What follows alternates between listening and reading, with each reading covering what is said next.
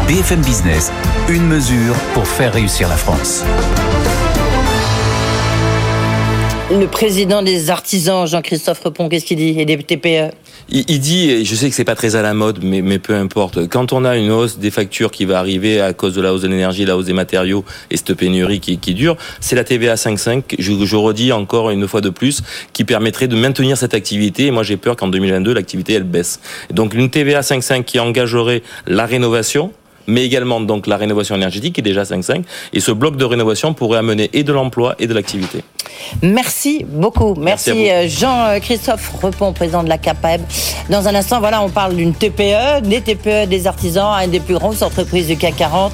C'est la directrice générale d'Engie, Catherine McGregor, qui a publié euh, ses premiers résultats. Elle sera donc pour la première fois dans ton journal. À tout de suite.